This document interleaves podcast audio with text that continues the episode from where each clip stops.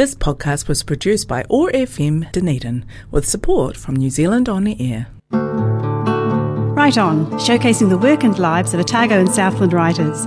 Tune in for news and interviews with your local writers on the second Wednesday of every month from noon till 1 and repeated the following Sunday at 11am. The university bookshop is evil because it tempts me so with its otherworldly, picture perfect, just smell those books and breathe atmosphere. With its staff who entice me with, oh, look, have you read this? Or have you seen that? And we know you need this. With its cruelly situated right at the front so you trip over at New Zealand new releases table. And worst of all, worst of all, with the irresistible treasures in Book Lovers Corner. The university bookshop is evil. You have been warned. Good afternoon and welcome.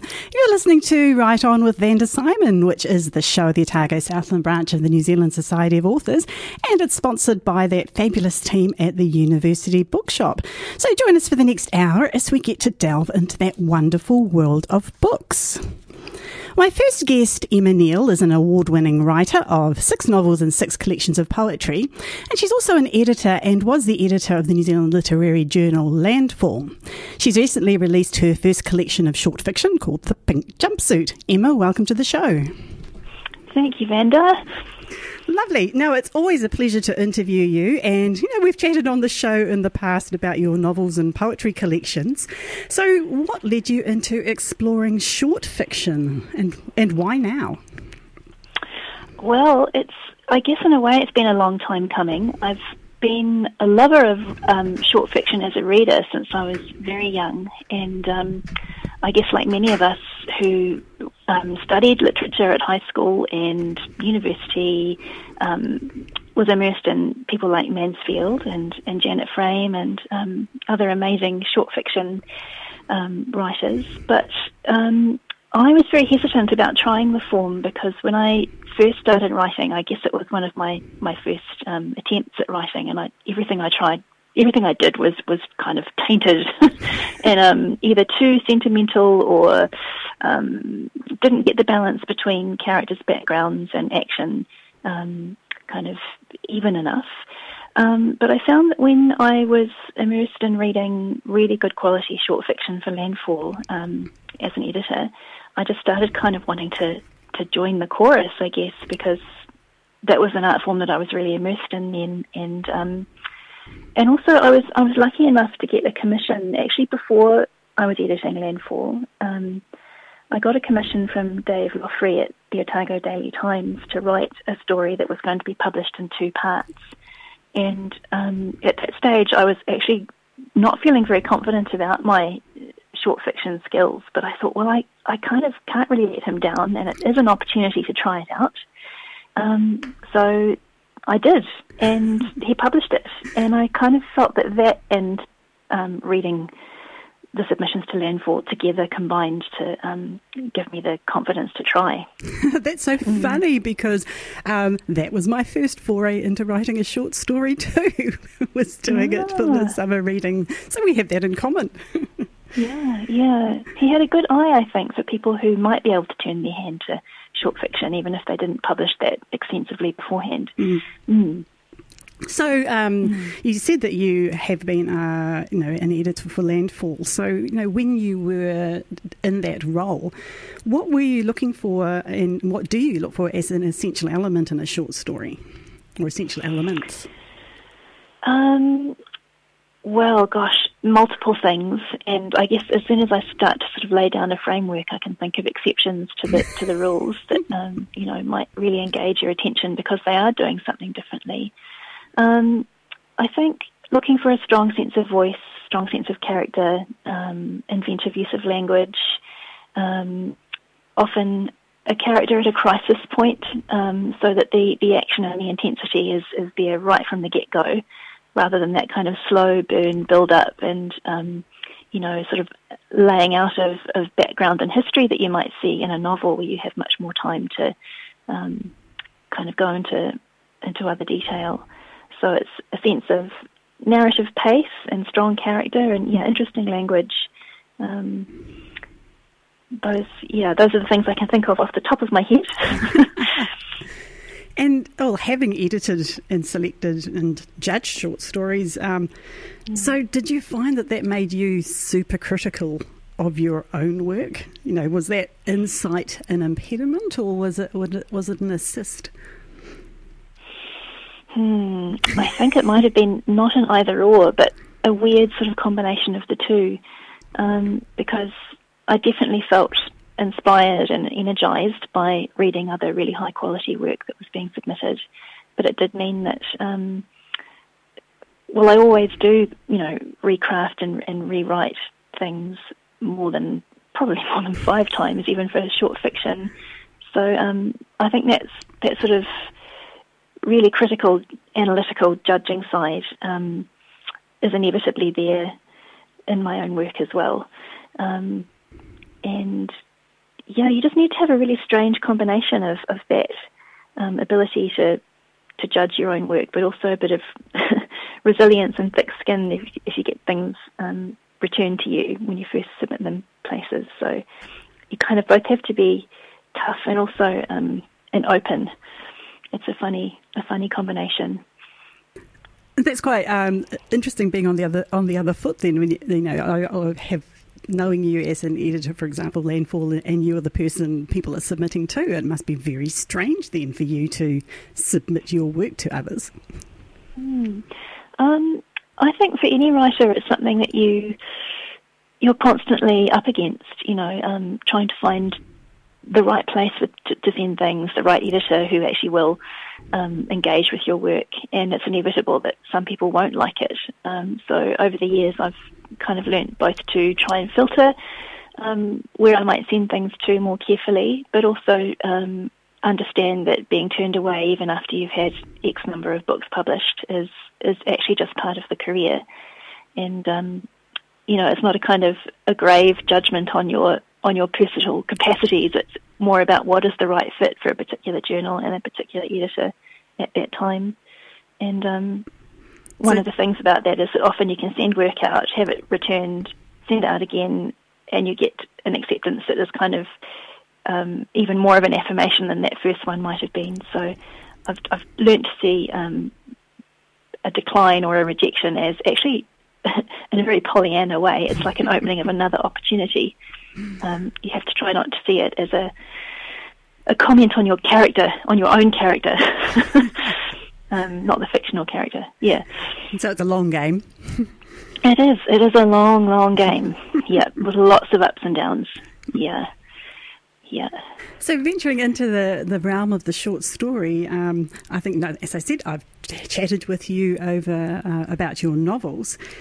What did you find the benefit in, in writing short stories and short fiction over you know, the, the, the long, the narrative, the novel? Um, it's all kinds of things. One of them is a sort of an added sense of heat and urgency to the to the short story. I think. Um, there's the feeling of an ending kind of always hovering on the edge of your consciousness for me that I, I seem to know where a story is going um, more quickly than I do with a novel. Um, and so that's a kind of um, allure almost, I guess, um, enticement as the writer because you think you're going to get somewhere um, in, a, in a sort of shorter amount of time. Um, I really enjoyed not having to think about the backstory for the characters with the same degree of detail that you do for the novel. And you can kind of get away without explaining some things which you might not be able to in a novel. Um, and I think I've probably learned from that as well. That well, I hope I have that I might be able to transfer some of those lessons into writing longer form work later. Um, yeah, so it's an interesting way of, of wielding and using economy and concision. Um, yeah, which I've really enjoyed. So, did you start um, this collection thinking I'm going to write a short story collection, or had, had you, um, in addition to the the story that we talked about for the ODT, had you already written some short stories over a period of time? I did have a few flash up my sleeve, and a few that um, hadn't been published anywhere else. And I did have one story that I wrote, um, I think when I was in my really early 30s, and it was something that I I'd never sent out anywhere, but I just kind of kept um, in my in my sort of metaphorical bottom drawer. um, and when I pulled it out again, I actually liked it more than I expected. And um, even though it wasn't one that has a very strong narrative arc, it's it's the one that's called Old New Borrowed Blue, and it looks mm. at hmm. various couples um, and different kind of angles on intimacy and and either relationship success or failure. And um, so it's kind of like a, a, a number of vignettes strung together. Um, and when I looked at it again, I thought actually that does still work. So um, yeah, there's there's material that dates from quite a long time ago, and there are flash fictions that I was writing almost up to the, the deadline for getting the clean manuscript off to the publisher. So um, in that sense, even though it's a, a first collection, it's got some older material in it. So in some ways, it's an old book. And it's lovely to know that you were able to pull out a work that you had done so much earlier and, and think, oh, this is all right. mm. Mm, I guess that, you know, it sort of taps into that adage about how you should never throw anything away as mm. a writer um, because you might be able to go back to it with um, a clear eye and see potential in it, either to rewrite or to just kind of tinker with slightly and um, bring out. Yeah. Yeah. And with a slightly um, foggy aged lens. yeah. Only slightly. So while we're looking at sort of definitions a wee bit, you mentioned their flash fiction. Um, so can you explain to the listeners, you know, what is the difference between flash fiction and a short story? Mm. Well, it really is just, um, you know, the basic definition is just a matter of length, and um, various journals have their own parameters for that. Like some will say a flash fiction is anything under a thousand words. Others say um, must only be 350, and there are all kinds of even smaller forms which have got um, kind of quirky names like drabbles and um, micros and so on, which have a set, yeah, a set word limit. Um, and so it's a matter of intensity and, and brevity, really. Um, and obviously, some people who write flash tend to um, lean more towards uh, the kind of poetic, sensuous, sensory language um, side of the spectrum, and others prefer narrative and plot. And it, it, really just depends. Sometimes it depends on the story itself, what, what it calls from you, I think. Um, yeah, whether you see it as closer in relation to a poem or to, to a short story. Um, so even though it is so short, it has real flexibility, I think, mm. um, which is another one of the, the sort of excitements and enticements about it. Which leads on really nicely. Um, you mentioning poetry. Um, you know, in in this collection, you explore so many ideas and themes, um, as you do in your poetry. So, so when you're chewing chewing on an idea, how do you decide that? Yeah, this is going to be a short story, or rather than, hey, I see a poem in that. Hmm. Gosh, that's a really good question. Um, for me, I think it is mainly to do with um, the music of the language, in that when you write a poem with line breaks, you're also calling on science, silence, um, silence and quietness and pause and pacing in a way that's more intensified than it is in prose, I think. Um, so you kind of you have another tool in your in your toolkit when you're writing a poem, um, and that's you know the heightened musical aspects of language. So for me, um, often it's something quite intuitive and instinctive now, um, whether or not I think it's going to work as a piece where um, that aspect is, is really important to the telling, um, or whether it's going to be something that needs, um, yeah, the, the, sort of the longer the longer form. I mean, it's we're kind of saying short and long. It has a you know the, the definitions change depending on what what genre you're talking about, obviously, because a short story is longer than a lyric poem. Mm. um, but a short story is shorter than a novel, so it's a it's a kind of sometimes the definitions just get very blurry and um, less helpful than they could be. Um, so there's no real rules, which is one of the wonderful things about writing, isn't it? Yeah, that's right. I think each piece kind of requires its own set of rules in a way.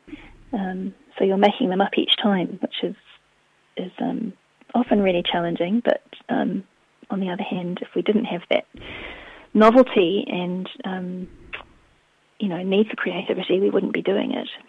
So, so there's a sense of liberation in being able to just push at the rules or totally ignore them uh, when writing short stories. Then, hmm. Mm. There is, um, but you're also always still using your your critical faculties. So, um, when I say that I feel liberated by the form, it's not it's not quite the same as like rolling down a grassy hill in the sunshine. it still takes you know it still takes um, a lot of intellectual and creative energy, I think, and you can still feel quite depleted afterwards when um, you know you've done this kind of mental um, marathon, I guess. Yeah. I can understand that too, you know, from, from reading the short stories because they are so intense and so dense. So so writing at that level of intensity must be quite mentally and emotionally draining at times. Mm. It can be, depending on the material. I think. Um, yeah, depending on how removed it is from your own experience, how much of it is fictionalized and how much of it is um, calling on, you know, um, kind of deeper, intimate preoccupations. Um, yeah, which, which, is another interesting thing that you have to balance as a writer, isn't it? That the, um, that sense of how you are inevitably sometimes processing your own psychological preoccupations and other times it is um, um, kind of pure escapism in, in a non-pejorative sense.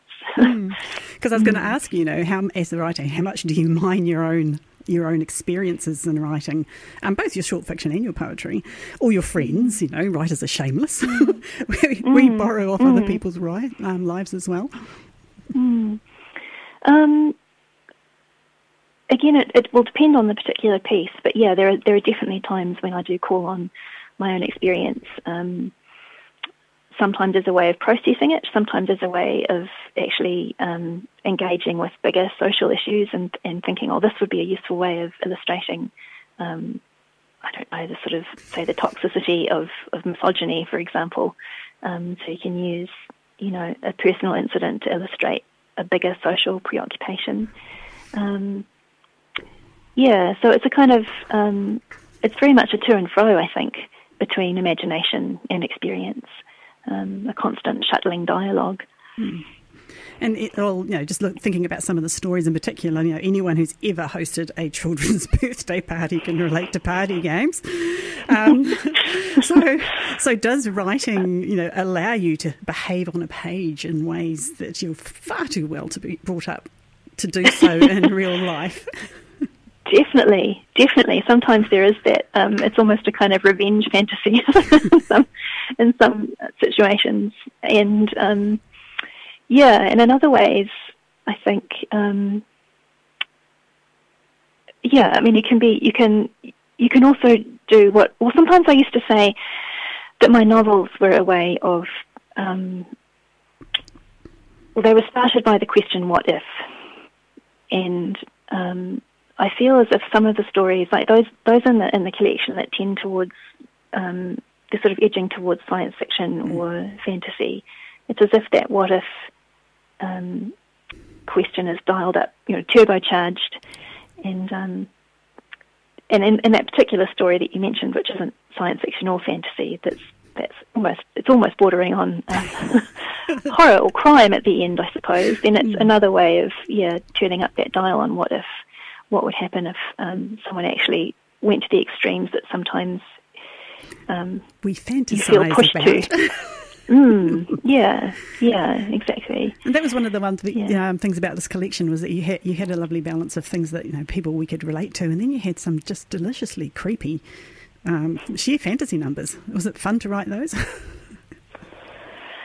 it was fun, and it's also I was thinking about this beforehand. It's also a way of getting some perspective on some very um, uh, oh, I'm trying to find the right word, the right adjective, on some very um, turbulent um, material.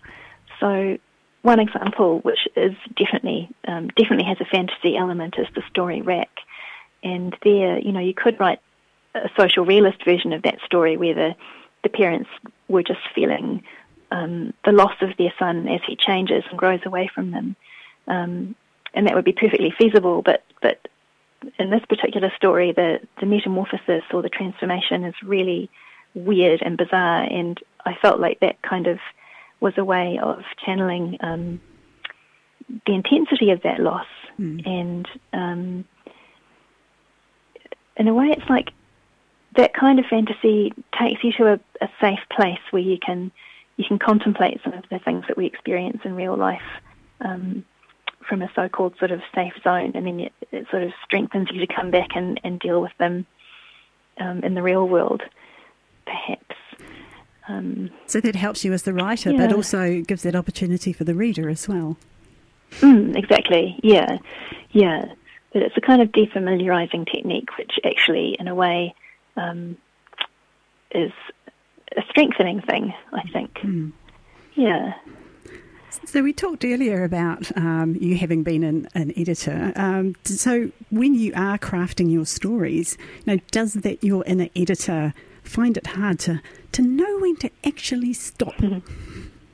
Hmm. Um. When to stop being critical? Do you mean, yes, or when to stop? When, when, the, when the story is done. Hmm. Is it ever done? Yeah, I don't know if it is. I think, um, yeah, because there have been situations when I've gone back to look at older work and thought, oh, I wish I could take that sentence out, or um, put another adjective in there, or, or whatever. Um, yeah, I think it's a very, it's a very um, random, unscientific thing. That point when you feel like something is finished, and and sometimes I'm wrong. Sometimes you know I send it out on that kind of feeling of euphoria, yay, something's finally done, and then it comes back, it boomerangs back, and I think, well, I was obviously wrong about that one.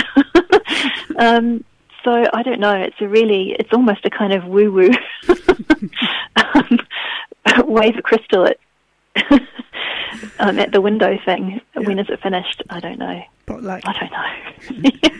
so, what advice would you give to um, writers or want to be writers wanting to have a go at writing a short story?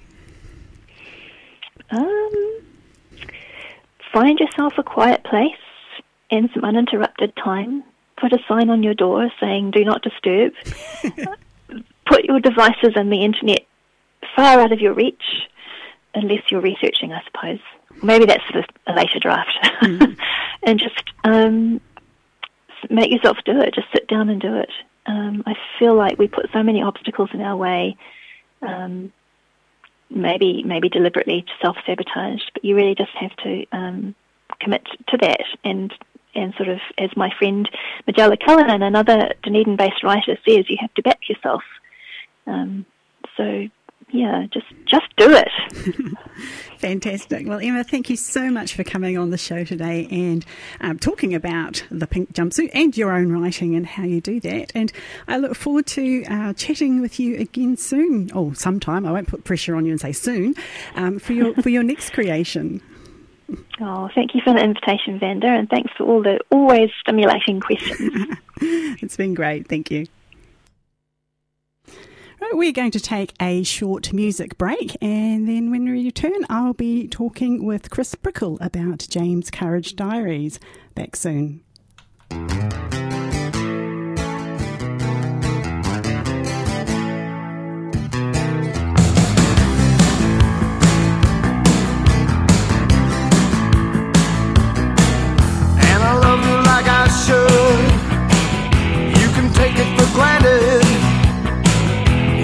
This be how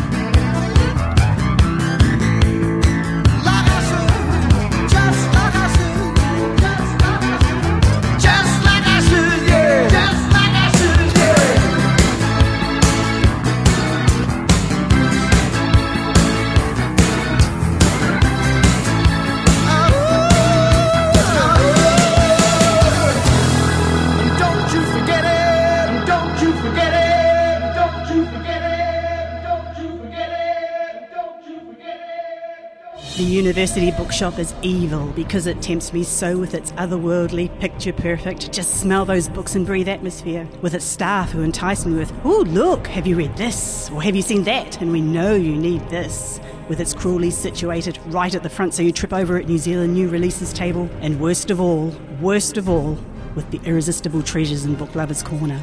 The university bookshop is evil. You have been warned. Welcome back. You're listening to Otago Access Radio and Write On with Vanda Symon, which is the show of the Otago Southland branch of the New Zealand Society of Authors, and it's sponsored by that great team at the University Bookshop. Well, November the 15th is the International Day of the Imprisoned Writer and recognises writers who are and were persecuted for their writing and just also for championing um, free speech. In New Zealand, this day is called Courage Day in recognition of the works of James Courage. Chris Brickell is a Professor of Gender Studies at the University of Otago and the author of many books including Mates and Lovers, A History of Gay New Zealand, and more recently Queer Objects. And his latest work is as editor of James Courage Diaries. Chris, welcome to the show. Thanks, Vanda.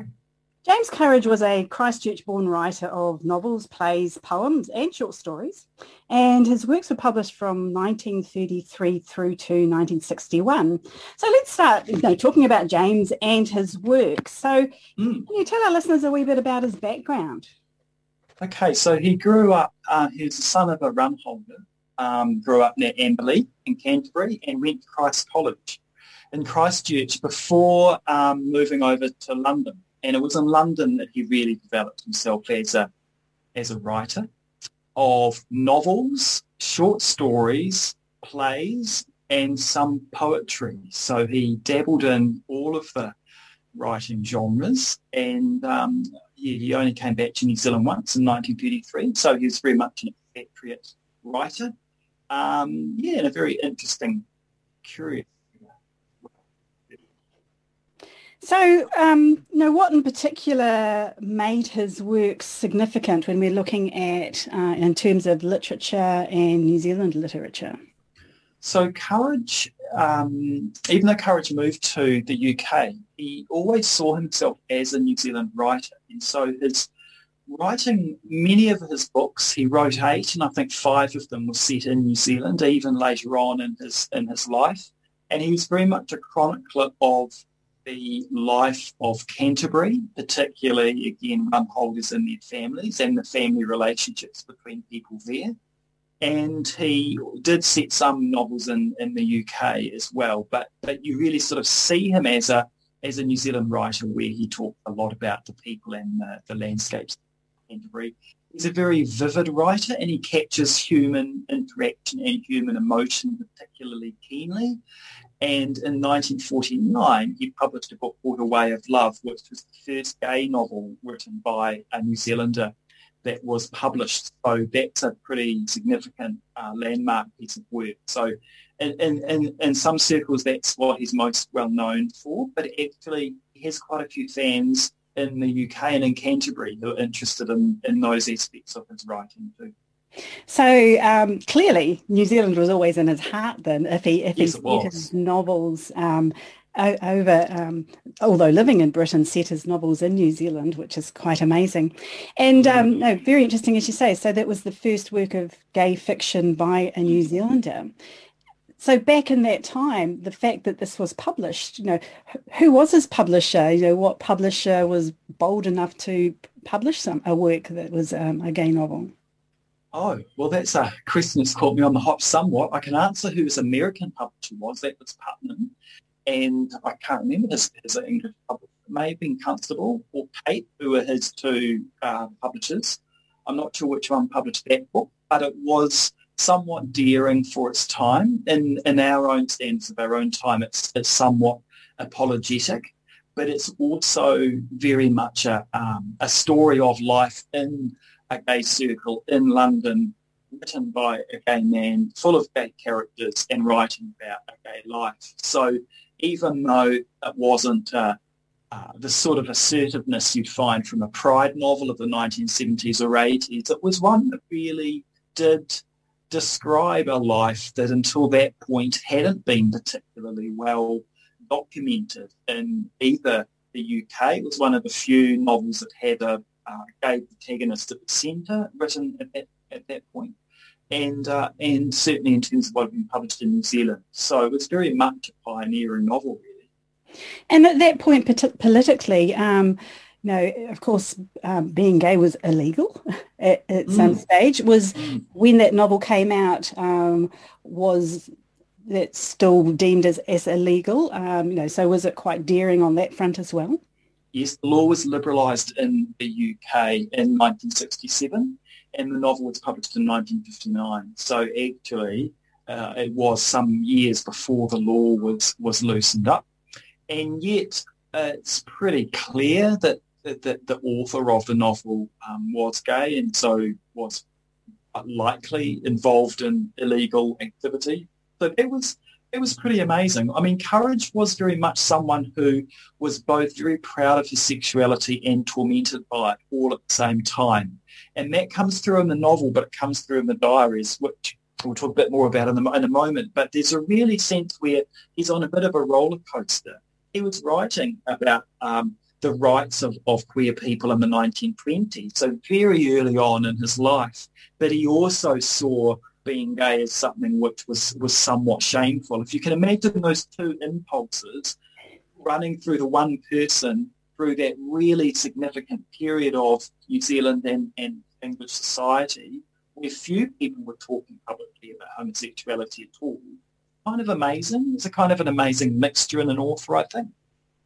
Yes, it must have created an incredible tension for him on, on how to um, ex- express that. So, you know, how important was he for paving the way then for um, for other authors in writing gay fiction?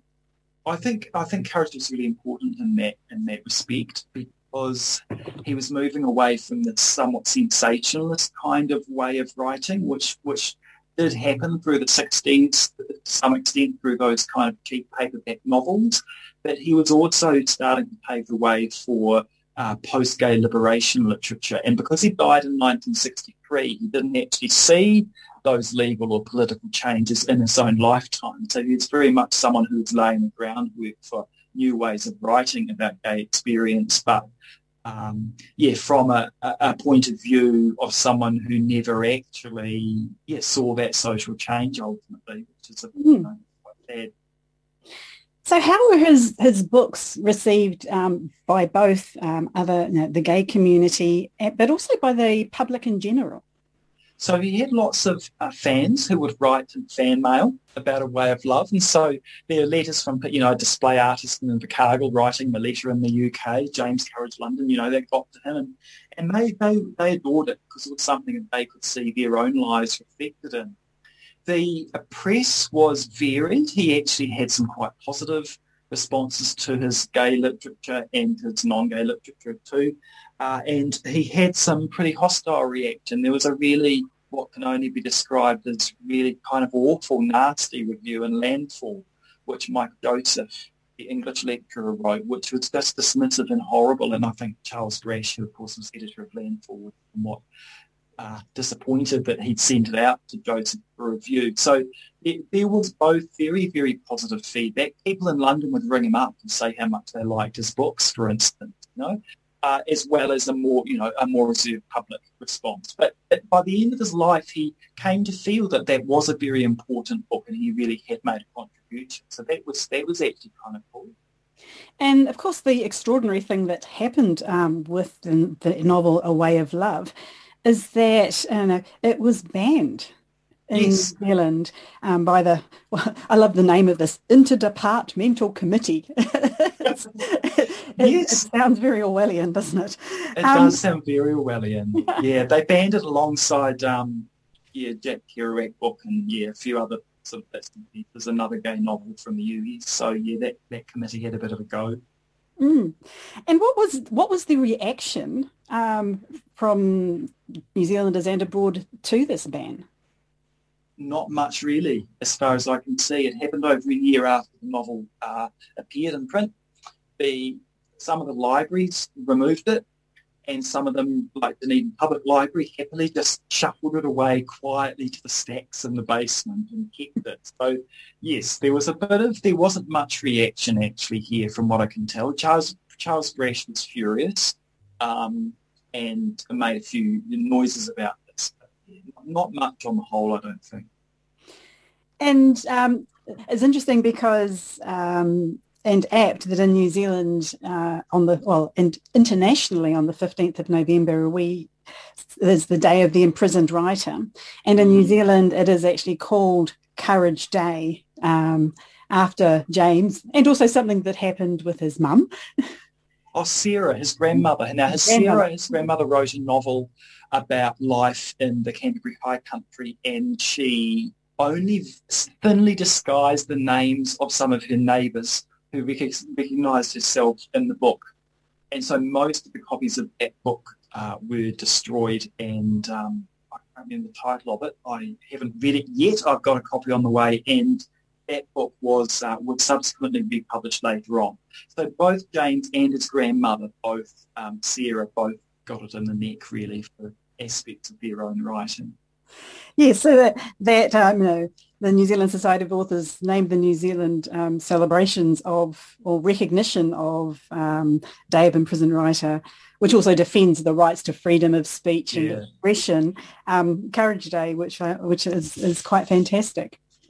Now, of course, uh, James Courage was a prolific diarist and uh, and these diary entries are the basis for your book, um, James Courage Diaries, that you have edited. So what interested you um, in James Courage and his diaries in the first place? So I was aware in 2005 that the embargo was coming off the diaries and I had feeling that they were likely to be fairly open and frank. And so as the embargo came off, which his sister imposed, I trotted along to the Hocken and had a look. And, and they are, I mean, they are absolutely amazing. They're amazing as the, the open diaries of a gay New Zealander. They're amazing because aspects of courage that no one really much had mentioned come through. He was a brilliant travel writer. He was an amazing writer who captured the essence of people, sometimes in ways that were witty and slightly acerbic and quite um, revealing and incisive. He documented life in the Blitz in London, and, and it's one of you know one of the very best uh, descriptions of the Blitz in London. And he also talked about in very very much detail, and the book only includes some small amount of this, but he talked about his a treatment with a psychiatrist in London for depression during the 1950s and um, there are not many accounts of New Zealanders undergoing those kind of talking therapies at that point in history. So the diaries actually function on a range of different levels and, and cover a range of different topics. The other aspect I really like about them is he talks about his struggles and his hesitancy with his writing. And so there's a sense of what it's like to be a writer. And he could spend two hours writing a sentence and he talks about this kind of struggle of being a writer. And, and and you know many of us who write things can identify with that i think so there's a there's a real multiple kind of elements to this i think make it very fascinating and you, you get a strong sense of him as a person and as a deeply conflicted and troubled and fascinating person at the same time one of the things that struck me is that it's quite extraordinary that his diaries still exist in the first place. Um, yes. That they were um, deposited in the in the Hocken Library. Mm. Um, did you find out, you know, why his sister chose to do that, chose to embargo?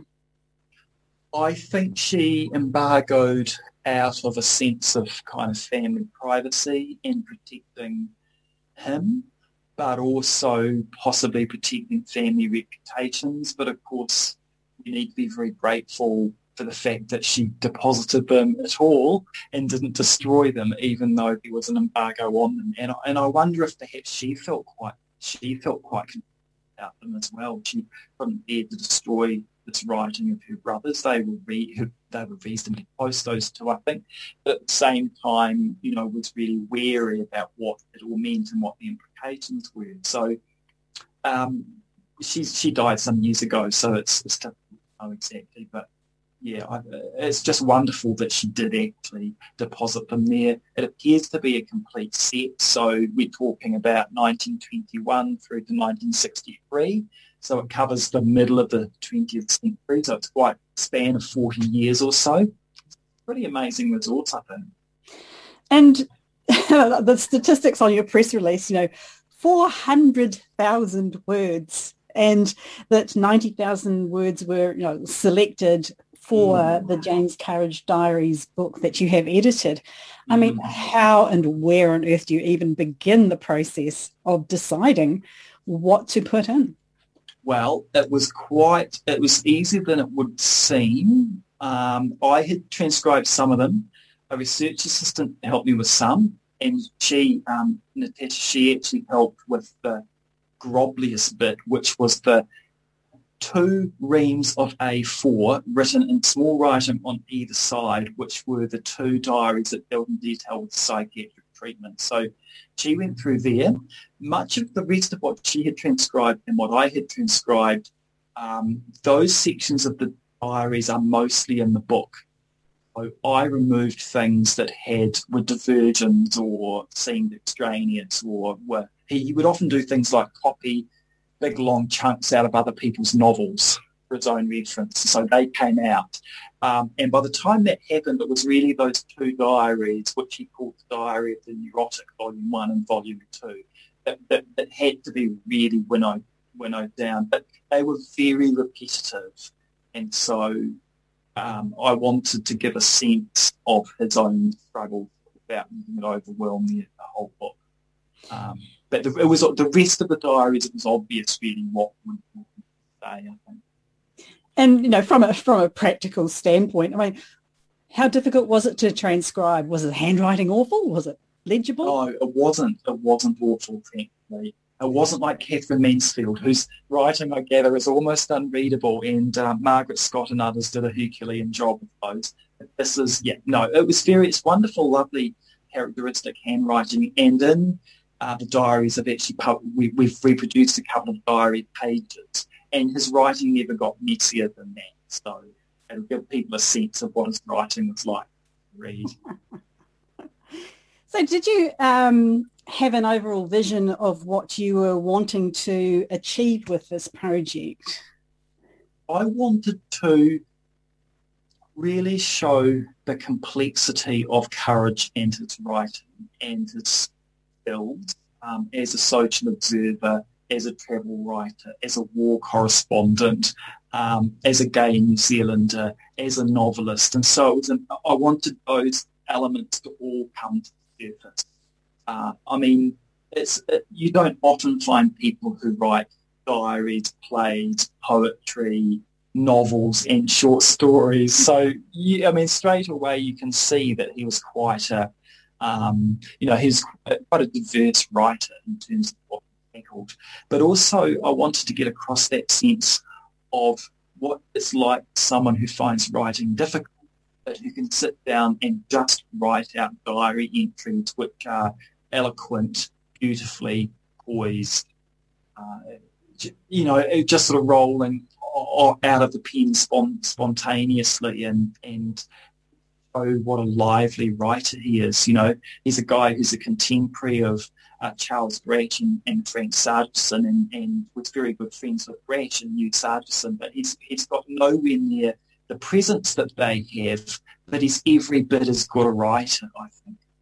That's one of the things that really struck me about reading through the diary entries was, you know, even the little short two-liners were really mm. eloquent and um, mm. Yes, lyrical. Yeah, he was a completely, absolutely lyrical writer. And when you read his novels, and I've read all but one, which is quite hard to get hold of, you, you get to see a sense of, of him when he writes novels that some of them were almost overwritten, whereas the diary isn't. It's just spontaneous lyricism basically out on page. The diaries are great. They're, they're kind of old-fashioned and fascinating and macabre in places and, and you know, beautifully written descriptions of countryside and people who live there, and you know they are really wonderful. But the diary is really much more instant and unreflected upon, but there's a freshness that comes out of that, I think. Mm. So, how as an editor did you ensure, for want of a better word, like you know, impartiality and portraying like a true representation of um, an individual in James, and just avoiding potentially um, emphasizing your impression of them. Was that something that came into mind when you were going through your selections? Yeah, um, it, it, was funny because in most places it was kind of obvious that once a piece came out, then other parts of the diaries would join up. It was almost like there was a narrative in them that just needed a bit of pruning and trimming, and then that could really come out to the surface. And and then you would get once those pieces were joined together with the omissions taken out, you could then get a, a, stronger sense of him and of a narrative building up around the particular themes in his life, whether it was his health failing at one point, having tuberculosis, um, the onset of depression, or uh, that sense of really being in a particular place in a, a, in a social setting and really describing it. So it was it, it was quite easy, I think, and knowing which bit seemed to really characterise his sense of himself and they, you know, they stayed in. It, it, almost suggested itself for the most part, which is kind of curious. But, that must have been lovely, actually. yeah. Yeah, and, you know, it was. What what surprised you the most um, in learning about James Courage through his diaries? I think really what a um, what a what an astute observer of his own world he was. You know, the, the, the novels, a lot of them focus on relatively wealthy um, Cantabrians and their emotional troubles, um, but he was so much broader than that in a sense, and he he could just kind of go somewhere and really relay briefly, concisely, and lyrically um, about the strange new place in which he, he found himself and whether that was a corner of London or the psychiatrist's couch or um, the, the, you know the coast was being off the coast of Spain or visiting a village somewhere or travelling by train through Yugoslavia on its way from Athens back to London. You know, there's all of these kind of elements and aspects and, and being able to see um, what a, yeah, what a lively observer of life he was. Mm. Well, that's great. Well, look, thank you so much uh, for coming on the show, Chris, and talking about James and about the James Courage Diaries. I could have quite happily chatted on a lot longer. It's been oh, yeah, it was fun. fascinating. The University Bookshop is collecting new donated books in store for Kiwi Christmas books this year, and this year the books are going to be going to Family Works Otago and to Foster Hope Charitable Trust to give children and young people for Christmas. So if you buy books in store um, to donate to this great cause, you'll get 20% off the books and they'll also be gift wrapped to go into the donation box. So they're looking for any new uh, picture books, chapter books, books for teens and young adults, fiction, um, so, yeah, donate now and help make a kid's Christmas extra special with some books. Well, that is our show for this month. Um, thank you so much for listening in, and thank you to my guest Emma Neale talking about the pink jumpsuit and Chris Brickell talking about James Courage Diaries. So join me again next month for another fun foray into the wonderful world of books. And until then, enjoy lots of great reading. The university bookshop is evil because it tempts me so with its otherworldly, picture perfect, just smell those books and breathe atmosphere. With its staff who entice me with, oh, look, have you read this? Or have you seen that? And we know you need this. With its cruelly situated right at the front so you trip over at New Zealand new releases table. And worst of all, worst of all, with the irresistible treasures in Book Lovers Corner. The university bookshop is evil. You have been warned.